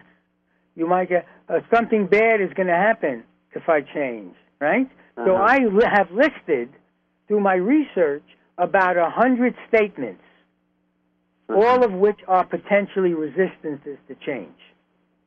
I So now- see, I see. So now, now if I get to the resistance, if you don't get to the resistance, you never change. You never get better. Right. No matter how much therapy you're in, you will always sabotage it. So you have to Right. get past the resistance before you solve the problem. You don't solve Right. you don't get the resistance, you don't solve the problem because you're going to sabotage it. We know that for depressives. We know that for addictive people. We know that people who are anxious all their life. We know that people who are depressed for a long time, there's, they have an investment in not changing. Right, because they're used to being the way they are, and they're, Yeah, they're- that's right, that's right, and they- that, yes. and and the people around them are used to. And so there are consequences. If you change, the people around you are going to change in relation to you. Okay? So people, so, so how do you break through that? Yes. So I tell them exactly what I'm telling you. I tell them, I, I, I, I tell them what I'm telling you that unless you uh, overcome your resist, so I give them these techniques to overcome their emotional distress, right? And we practice in the office. Have these tapping techniques, you know, uh, and they work in the office. So a person is anxious, uh, we overcome their phobia or their anxiety in the office, right? So I say, now go home, and whenever you Uh-huh. feel a stressful moment coming on, I want you to do this procedure. You know what happens? What? They don't do it. But why does the procedure work anyway? And let's say they did do it. Why is that procedure so uh, therapeutic for people? Because it gets rid of your emotional distress very rapidly. Yeah, It's but how does it work? You're tap, you're tapping on the ends of your acupuncture points, but how does it actually work to shift people? I'm just curious in the in the science It's- behind it. Well, you're asking a very good question because the Uh-huh. theory, the theory is that your thoughts create a blockage in the energy meridian system, Ah, a perturbation. And when you tap, it sends a message through the energy systems that clears away the blockage. That's the theory. I'm not sure that I'm not sure the theory is is true, but Uh. it works. Now, I think other things are at play here. Okay, uh, and that that still need to be investigated. And I talk about that too. But that's the theory. The theory is that the cause of all emotional distress is a blockage in the energy system.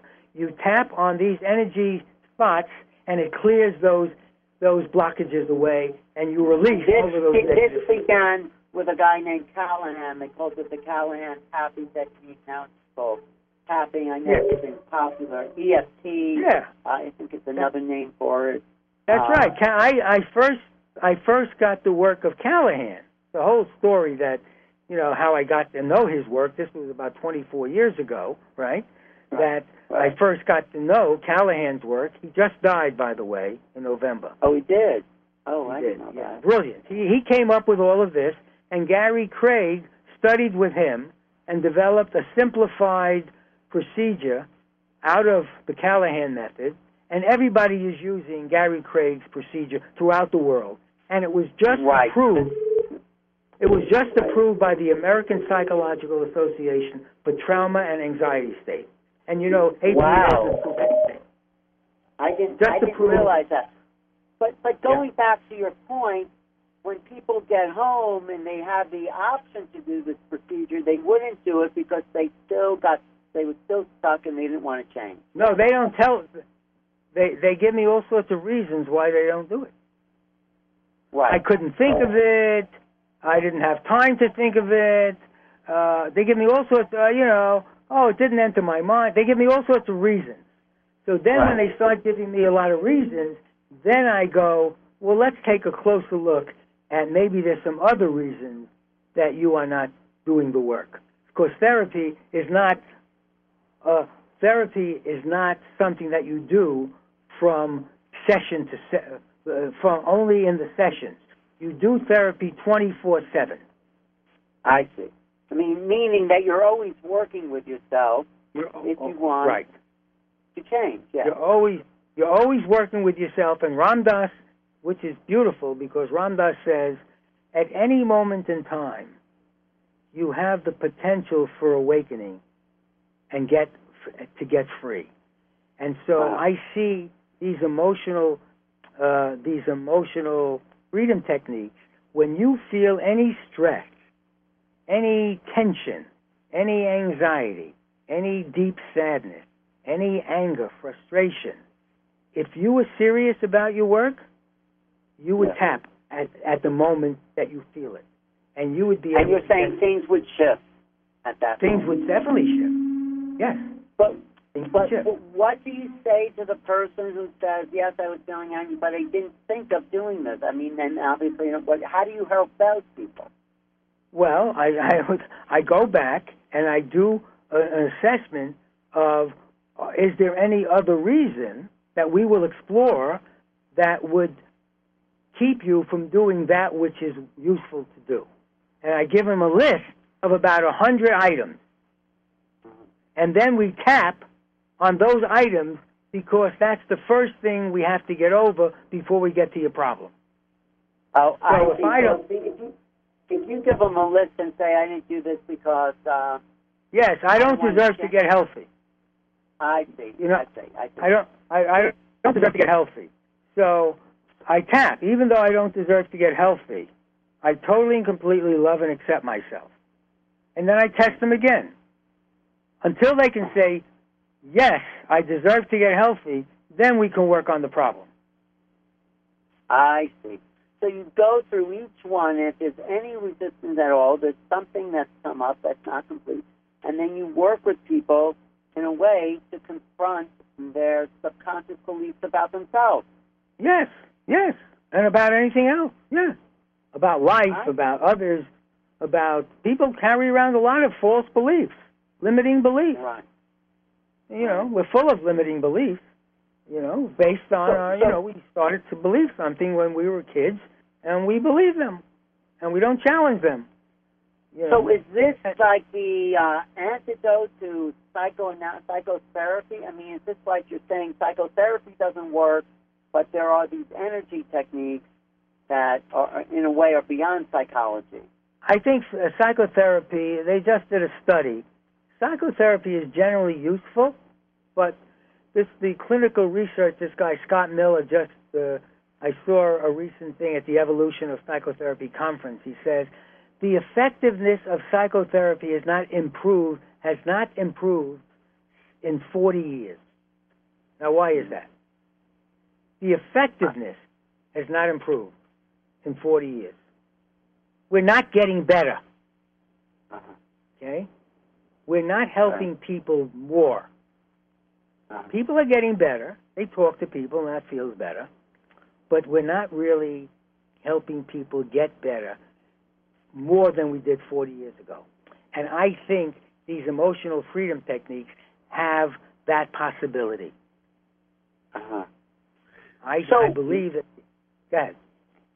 Yeah, no, I, I'm just curious. So back to your story in a little bit. When you go going back to the Dan Perry prison days, you have a spiritual awakening, and then you Mhm. progress. And and then when is it that you really um, discover uh, to get rid of these old ideas? I guess all along you were you were challenging the own your own belief system and your own worldview, and you Yes. were progressing towards something new.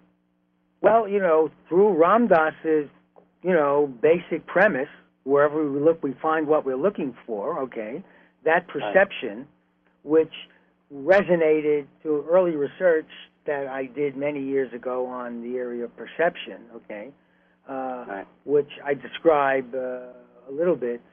Uh, not, it's not in in this book, but in the paper I wrote for the Association of Spiritual Psychotherapy. I wrote a paper where I integrate Right. the work in perception and the new neurosciences. Okay, um, so uh, cognitive therapy taught me to question things. Cognitive therapy, the work of Albert Ellis, who I trained with. You know, I trained with Right. Ellis, and he taught me to challenge my thinking. Okay, and then the cognitive therapist that came out of that work, and then the cognitive behavior therapist, and I integrate that with my spiritual work, Buddhism, uh, Ram Dass, and now the energy healing techniques. So I have a sort of holistic approach to my therapy, which I don't really go into a lot because the book is about resistance, not about how to do therapy. That's a different book. But the book is about what you say resistance. Resistance, resistance on the part on the part of the client and therapists, okay, to not tell the truth. Ah, ah, I see. So that's why So, they're not telling So- the truth. so the, the therapists that are, are are making a living, a good living off of not telling the truth, that those are the people you have we have to reach if um, we're really going to have a Well, the book is for both. The book is for the, the book is for therapists and clients. What to look for. So I want I give I, I, I, I let I try to let clients know what to look for when they enter therapy. They have to have a clear exit strategy. They have to know what they want. And then therapists, it's also written for therapists. Therapists need to be there for the patient, not for you know for their own self gratification. Okay. So it's a it's a it's a message to both of those people to take responsibility, to develop a contract, okay, and do the work as efficiently and effectively as possible because the more effective and efficient you can be, the more ethical it is. Right, right. And the more ethical, the more the more integrity. Yeah, more. Yes. Yeah. The more integrity to the to the treatment. Right. That's right. You know. Right. Yeah. So that's that's my big push is to make therapy uh, much more uh, honest. Okay. Okay. Right. Now, therapists want to help. Okay, but they they charge a hell. You know what they charge in New York City and in Westport? No. Uh, no. Uh, New York City, uh, three, four hundred dollars. In Westport, you might get five or six hundred dollars for a session, and the, he listens to you or she listens to you. That. And, and aren't people suspicious? But I guess they, like you said, um, they're going because they don't really want to change. Although on or, a superficial level, yes. Yeah, they they go because they're hurting. Okay. Uh-huh. And then you give yourself away you give yourself away to the professionals who you think know more than you or can help you, okay? You give yourself away. You don't challenge the therapist. You don't ask the questions. You don't bring a, I tell people, bring a tape recorder. So you'll have three or four sessions rather than one. You'll forget the session most of the time anyway. When you leave a session, you forget what happened there, okay? Mm-hmm. So if you brought a tape recorder, you would be able to listen to the session in your home. Uh, You'd get like four sessions out of it. Okay, people don't do it. You're like a you're like a coach for these. You're a coach. Yes. You're coaching patients how to yes. how to be better patients. Yes. More yes. more effective. To get more out more, of therapy. Yes. Mean, this, and this get more what they're paying for. This could you be get more, getting what uh, you're paying for. And I like understand that there's a there's a part of you that will resist change. It's just part of the natural process. But we Right. have ways to help you overcome that and not be so scared of change. You're not going to lose your identity, okay? You'll still be who you are. You'll just modify some of the ways you think, some of the ways you feel, and some of the things that you do that will help you lead a more healthy, productive life, okay? Okay, so be able to solve problems more effectively, okay? So that's, if you want to learn how to do that, we have methods to help you do that. But you have to do Right. your part. It's a collaborative encounter. Right. I do my part, you do your part, okay? I have a saying. Right.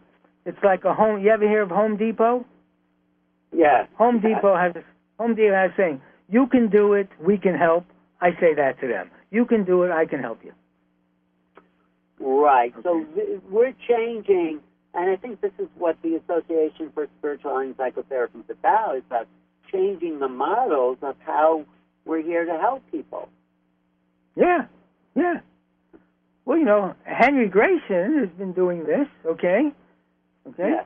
Henry Grayson does all of these energy techniques.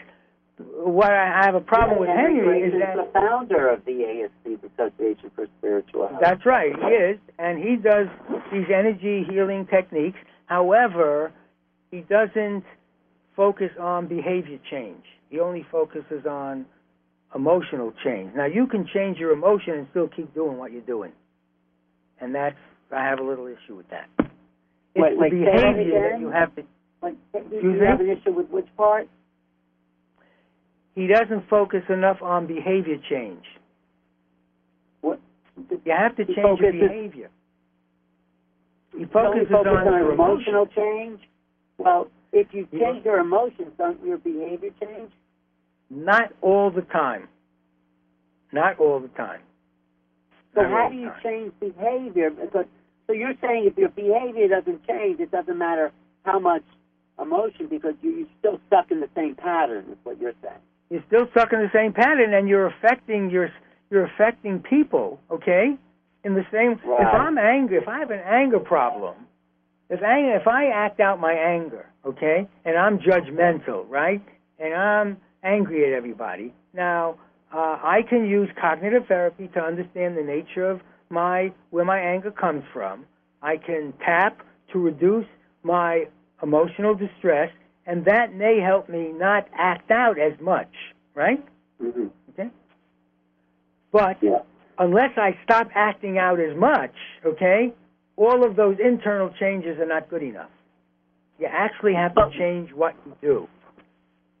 But won't the tapping change what you do because you won't be motivated by the Sometimes it sometimes it does and sometimes it doesn't, okay? So so I I you know, I've worked with a lot of angry guys, you know. It's very hard to change, okay? It's very hard Uh-huh. to change angry behavior. Now, if you want to be angry, okay, you can be angry, but when you start to take it out on other people, that's Right. where relationships, you know, get screwed up. Now, when So you get angry, So, so how do you change that? I mean, I think that anger is a chemical addiction because you're addicted to those chemicals of anger, and Well, when I was not addicted- angry for, well, you're not angry Yeah, for a you can while. change- you the can body change- you can change those your- chemicals. Well, you can change your addictive thoughts through tapping, and I and I and I uh, I work with Gary Craig about my addiction. I was addicted. Okay, I What was addicted to addicted to? donuts. What? What? I was addicted to donuts. To donuts. I had cravings Okay. for donuts. Donuts are not good for me. I had bypass surgery, right? Donuts Right. are not good for bypass surgery, right? But I was I would have urges, okay? And so I was at a conference, and there was a lecture. This guy John Diepold did a lecture. He said, "Does anyone have a, a problem they want to work with?" So I raised my hand, okay? And I said, "I have. I'm addicted. I have an addiction. I'm addicted to donuts." So in the audience was Gary Craig, right? Right. So let me tell you how this. So he says, Gary, do you want to work with George? So he comes up. He says, Sure. Hi, hi, Gary. Hi, George. Uh, so I understand you're addicted. What kind of donut are you addicted to? I said, I'm a. Uh, let me think about that. Uh, French cruller. He says, uh, this is how it actually went. Uh, make believe I have a French cruller in my hand. How much do you want that French cruller? I said, eight. We scale things, okay, before and after, right? Right. Before the tapping and after the tapping. So I have an urge of about an eight. So I did a round of tapping. I knew how to do it, so I did it. Says, Right. now how much do you want that? How much do you want that donut? Uh, that French crow? I said, about a six. Then I did another, Uh-huh. even though I still have a craving for donuts. I totally and completely love and accept myself. I tapped on my acupressure points. He said, How much do you want that donut now? I said, Four. You know, he says, he says, What comes to mind? In a split second, Alan, I'm back at 10 or 11 years old with your father listening to the Uh-huh. radio, uh, to a game, a ball game on the radio, eating bagels together. Okay? Uh, That was Yeah. feeding my addiction. Those feelings, those unconscious feelings, okay? But but the, the feeling that was feed wait, but the feeling that was feeding you was this nice, cozy, comfortable feeling that you were craving, right? Yes, and also the sugar. The two things. The sugar. sugar But and that comfort. but, the, but, what, but, un- but the experience that you flashed on, what was what was the feeling of the experience that you flashed on? What how did you feel? It was in that? Oh, the feeling of closeness with my brother, sharing a great experience, listening to the Knickerbockers on radio, having fun, eating bagels. Uh, You know, that was uh, like a, a great experience that your bro- your your father and I would share all the time. It was So a wonderful your- feeling. Your eating the donuts would satisfy that craving for connection because you made that association. That's right. And I didn't know about it until he asked the question. That's But the other thing would about you, why would but why would you want to give up eating donuts if it reminded you of that close feeling? Well, I can get close feelings in different ways. I don't need to go back into my childhood for close feelings, okay? I can just think Okay, about all the great times your father and I had, okay? Uh, and I Oh, can I have see. close So- feelings. Okay, but be, because it was unconscious, but you Right. were craving it uncon- but when you started to make it conscious, that that awareness uh, broke the addiction. Yes, yes, yes, yes. You know, one. Okay, yeah, but I wasn't. I wasn't. I wasn't aware of that memory even existing. That's the great part of this approach. Not only does it deal with the current symptom of anxiety and anger and shame and guilt, it opens up all of the past history potentially to what's feeding those feelings now. Ah. And and when you make those it- feelings conscious, they the, the- it's like light is shown on the darkness. Is that it? Yeah, yeah, yeah. No, I Okay. think that's major because people don't realize that it's these subconscious associations that are feeding their addictions. And when That's right. you make it conscious, right. then then you don't have to do the habit to Well, get into those. Um, you can you, you can you can find other ways of you can find other ways of getting those needs met. more conscious ways. More conscious, more adaptive, more adaptive ways. Right. It may be the same thing for alcohol. You remember growing up Yes. having a good time with your friends, drinking That's alcohol, right. That's right. and the Yeah. guy becomes an alcoholic, and it's, it's right. about, you know, something. It's else. about that re- reconnecting with, and he doesn't even know it. So this is why Right. it's good for addiction. It's good for pain. It's good for anxiety, depression, anger, shame, guilt. You know, and it not only alleviates the current symptom that you're feeling, but it opens up the possibility of deeper work. The the deeper work is the release of these these implicit memories. Yeah, yeah, yeah. No, I think Yeah. So, so is your book conclude with Well, that? that- How does how does the book conclude? If you want to give away the ending. Yeah, the the book concludes with uh, statements about love. Okay, uh, I start the book with a story that my mother told me that also uh, influenced the bullshit idea. My mother, when I was a little kid, your grandmother would listen to stories on the radio. Okay, and then she would relate those stories to me. So I'm a little kid at her feet doing all kinds of things, playing with toys or whatever. And she tells me this story. I'm about three or four years old because that's what I was, okay? She tells me a story of that a man is in love with this woman, right? His fiancee. And he says to her, I love you so much, darling, I would climb the highest mountain to be with you. I would swim the deepest ocean. I love you so much just to be with you. To which she says, So you'll be over tomorrow night. To which he says, If it doesn't rain. That. I got that even as a little kid. I got that You bullshit thought- story. You thought that was funny, even as a little kid. Even as a little kid, I know that was a bullshit story because people say all sorts of things about love. I love, right? And I would talk to the inmates and I talk to my clients. What do you mean by love? And so I end, I end with a story by uh, by a, a, a, a homily by Father Coggiano in Massachusetts just recently, where he says, "Love is the wishing well for another person, and it's a decision made many times during the day. You have to have the intention. You have to behave in a loving way. You just don't have to, you just don't say the words. It's not even a feeling. It's a feeling and behavior that wishes well for another human being. Right. Right. That's what wishes well. It's not about possessing them. It's about wishing no, them it's well. wishing them well, and whatever that means. And I say, and I and so one of the last things in the book, I say, well, when you as a therapist are sitting with your client, your job is to wish them well, and to the client, your job is your job is to love them because obviously they haven't been loved. love them. That's right. Your job is to love them, which is part of wishing them well. Okay, and the client's job is to wish himself well. And if he has any leftover feeling for his therapist, he can send that message to the therapist too. Wait, so this is you, this is the radical break from the psychoanalytic um, detached view of Total- the observer.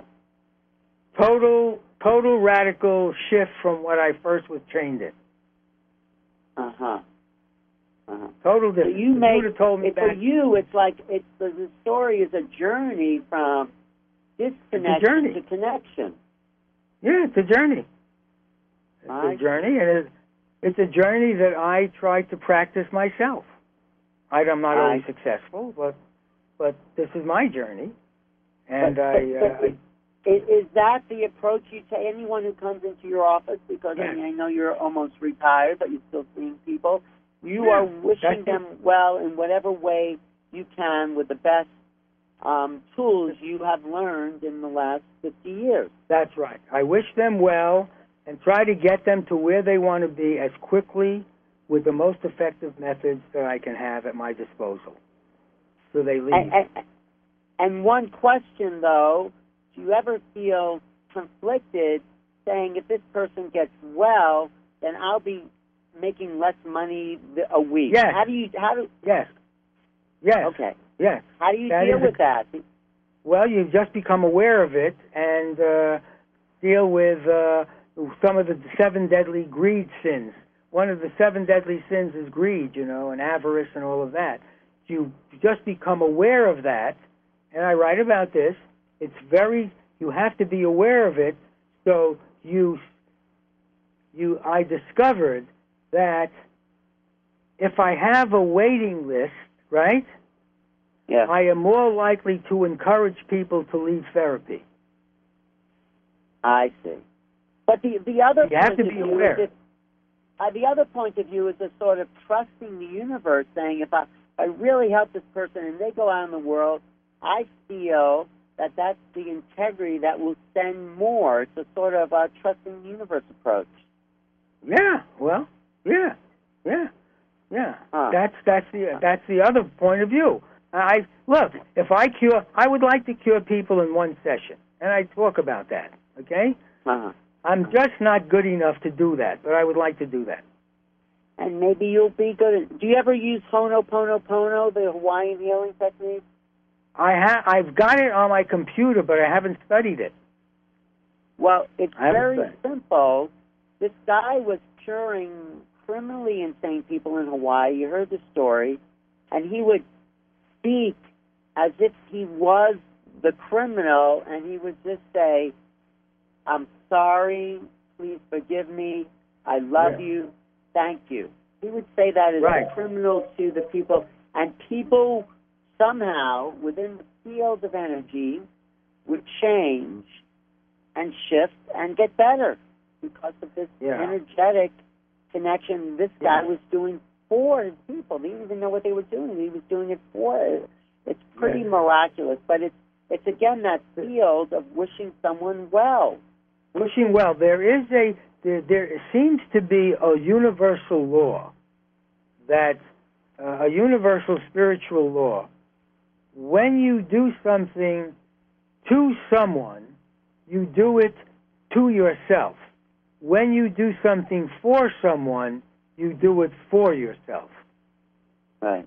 That seems to be a So principle you, that if, works. if, if, if therapists would know that, of course, it takes a spiritually open-minded therapist to say, no, I would really, you know, if you can't treat people and let them go, then then you're you're increasing the the level of integrity within the profession itself. And you, yes, it's not only you'll send these people out, okay, uh, faster and better, but you yourself are going to feel good about that. So be very selfish about it because it may, it'll make you feel good. Because we know Yeah, from the work in the in what makes people happy is when they serve others.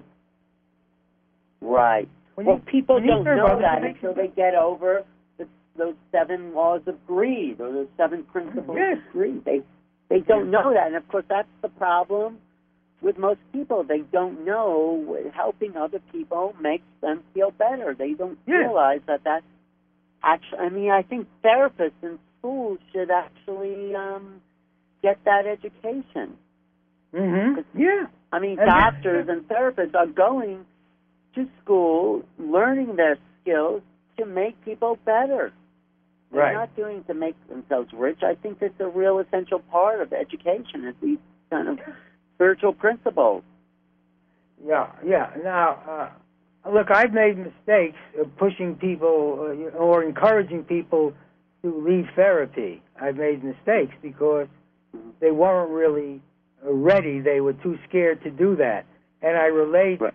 Uh, one patient that I worked with uh, who was working with me for a while, and I said to her, uh, Alice, uh, uh, why don't you get on with your life already? I mean, you've been with me for so long. I mean, uh, she, she would come in, she would sit next to me and say, uh, I said, Alice, what the, what the hell are you doing? She would say, uh, I just want to meditate with you, George.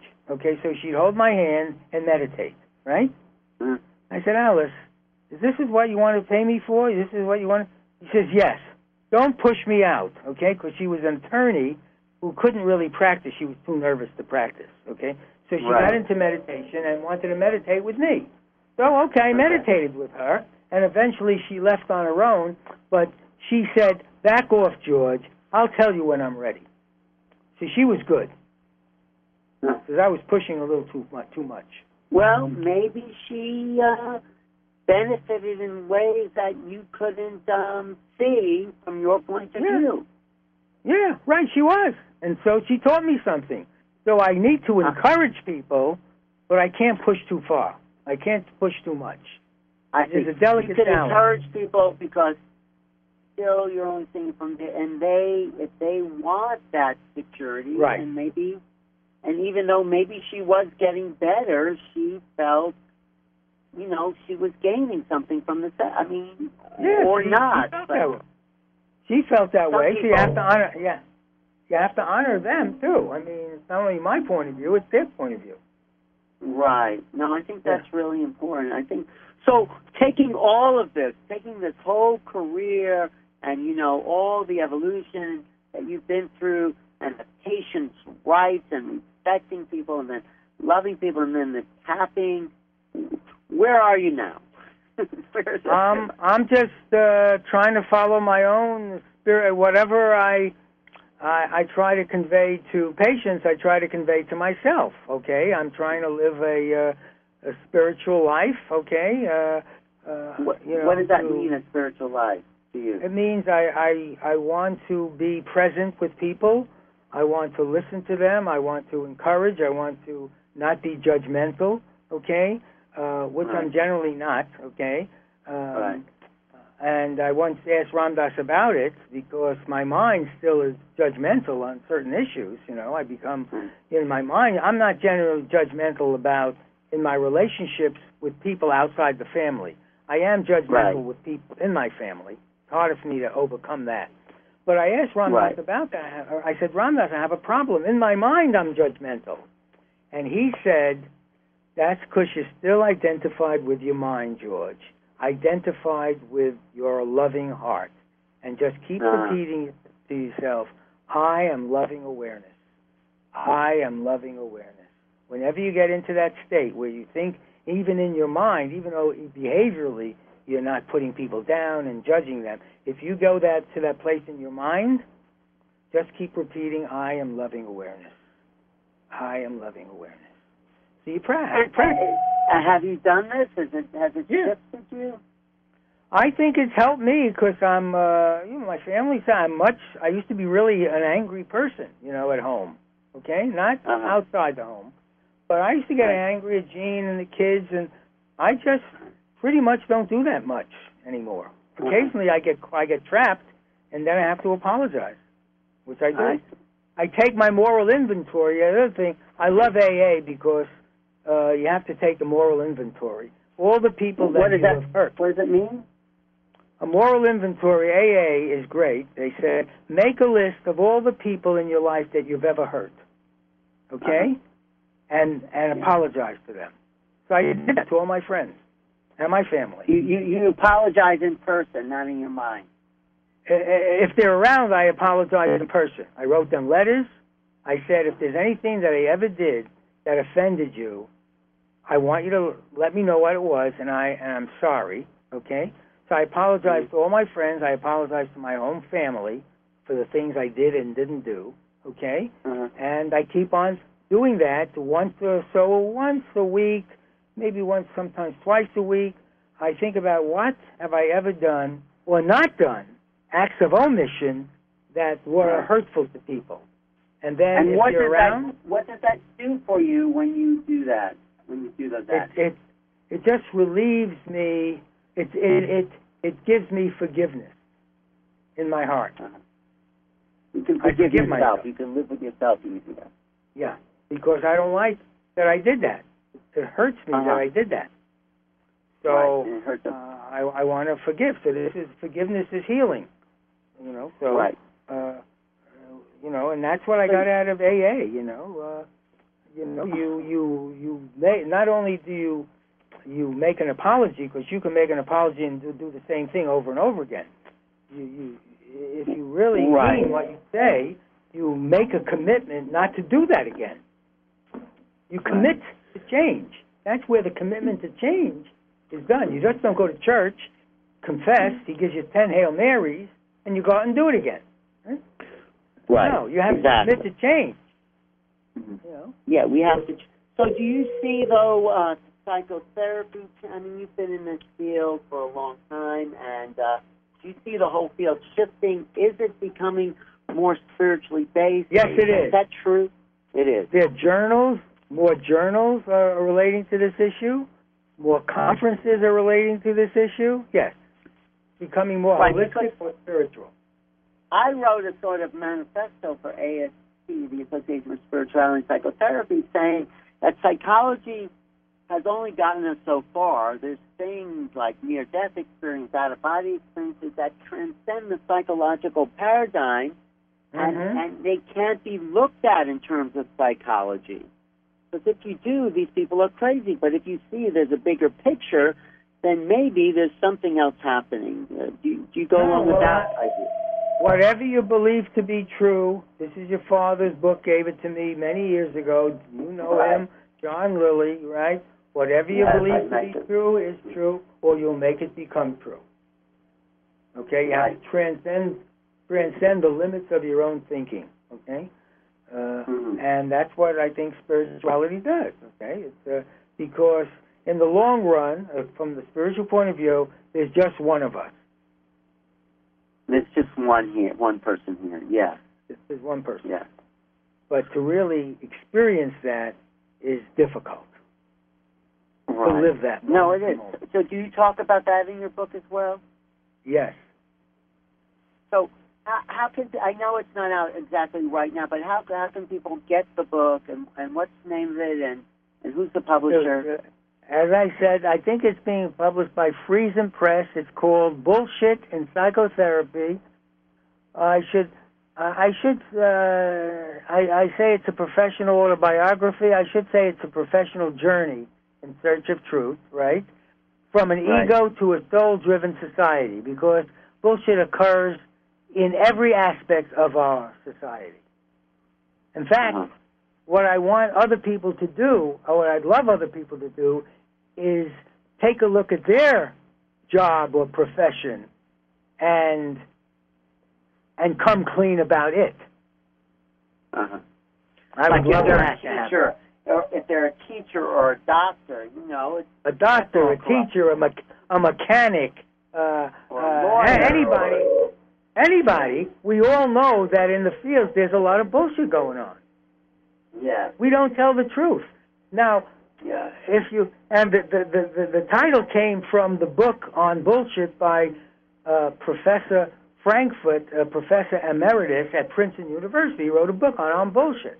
He says so. That's where I got the idea that I could say it too. Okay, since Right. you know Professor Princeton professor could write a book called on bullshit, I could put that in my title too. And basically, he said bullshit is not lying. That's the thing. Bullshit is not lying. Bullshit is spinning the truth in a self-serving uh-huh. way. It's not lying. Right. That's well, it is, ends up being the sort of same thing as a lie, doesn't it? Excuse me? Say that again? I say, doesn't it end up sort of being a lie because it's not the truth? You're not Well- saying the truth. It's lying is when you say something that you yourself know is not true. Okay? Uh-huh. Right. Bullshit is a little spin off that that has a sort of a purpose to has a little bit of truth. It's not the whole truth. It's sort of getting over on people in some way. It's slippery. Bullshit is slippery. Okay? Right. You know it when you give it, and you know it when you feel it in your system. You know Yes. there's something off about it. That's what Right. bullshit is. And we all do it, and we all feel it. And we- all have those detectors in our side. Yeah, sure. Yeah, Even the people that are throwing it at us. sure. Yeah, and we throw it at others too. You have to Yes, be careful Yes, I guess it. we do. You, should, we should, you should give a course on this, maybe, you know? Well, I would love that.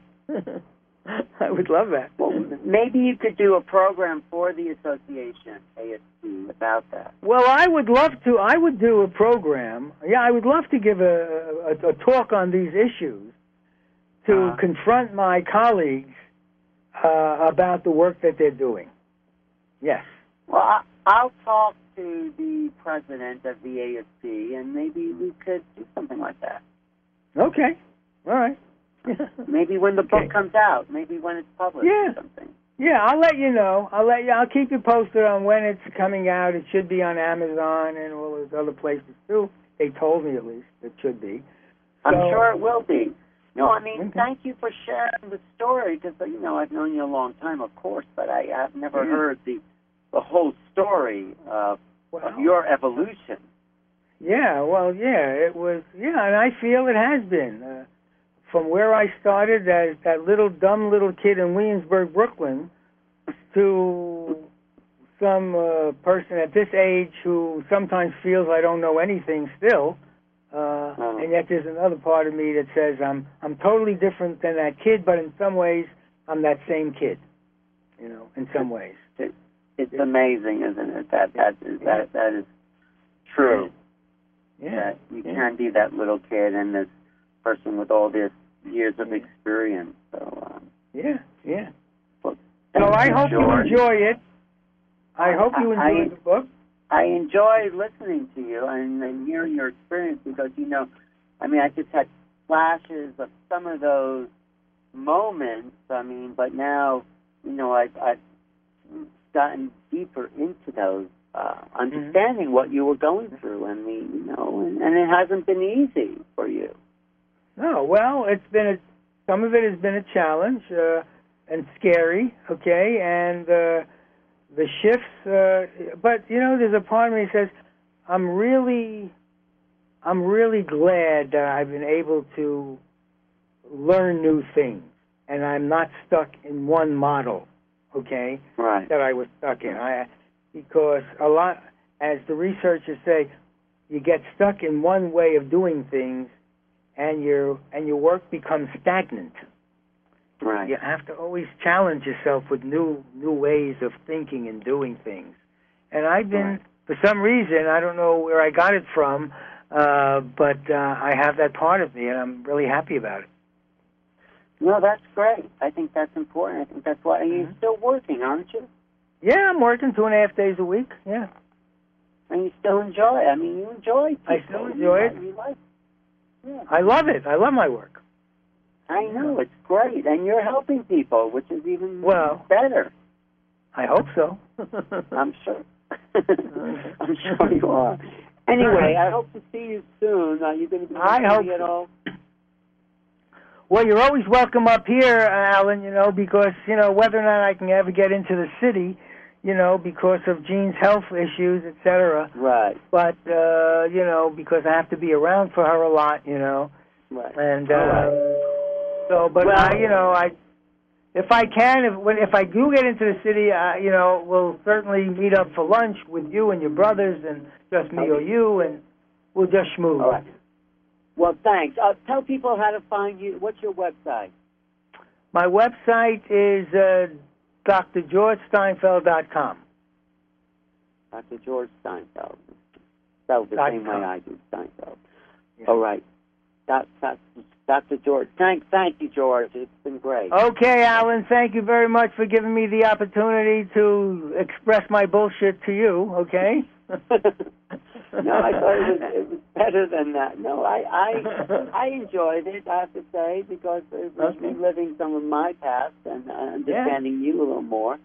So, um, okay, I will talk to you soon. I'm going to sign off Okay. here. Take care. Thanks. Thanks a lot. Say hi to Gene and everyone Will else do. and to David. Will do. And um, I'll talk. Okay. I'll talk to you soon. Thank you. Okay, kid. Bye bye. That, that is uh, Dr. George Steinfeld, who um, gave us a great overview of his 50 years of practice and therapy and his transformation and his, um, you know, coming to a deeper level of understanding what it is that we're here to do for each other. I thought that was great. So thank you for listening. I'm Alan Steinfeld, and this is New Realities. And if you want to reach me, you can email me at newrealities at earthlink.net or uh, check my website, newrealities.com. Thanks for listening. Thanks, PBS. Thanks, everybody out there. And um, talk to you next week. Good night.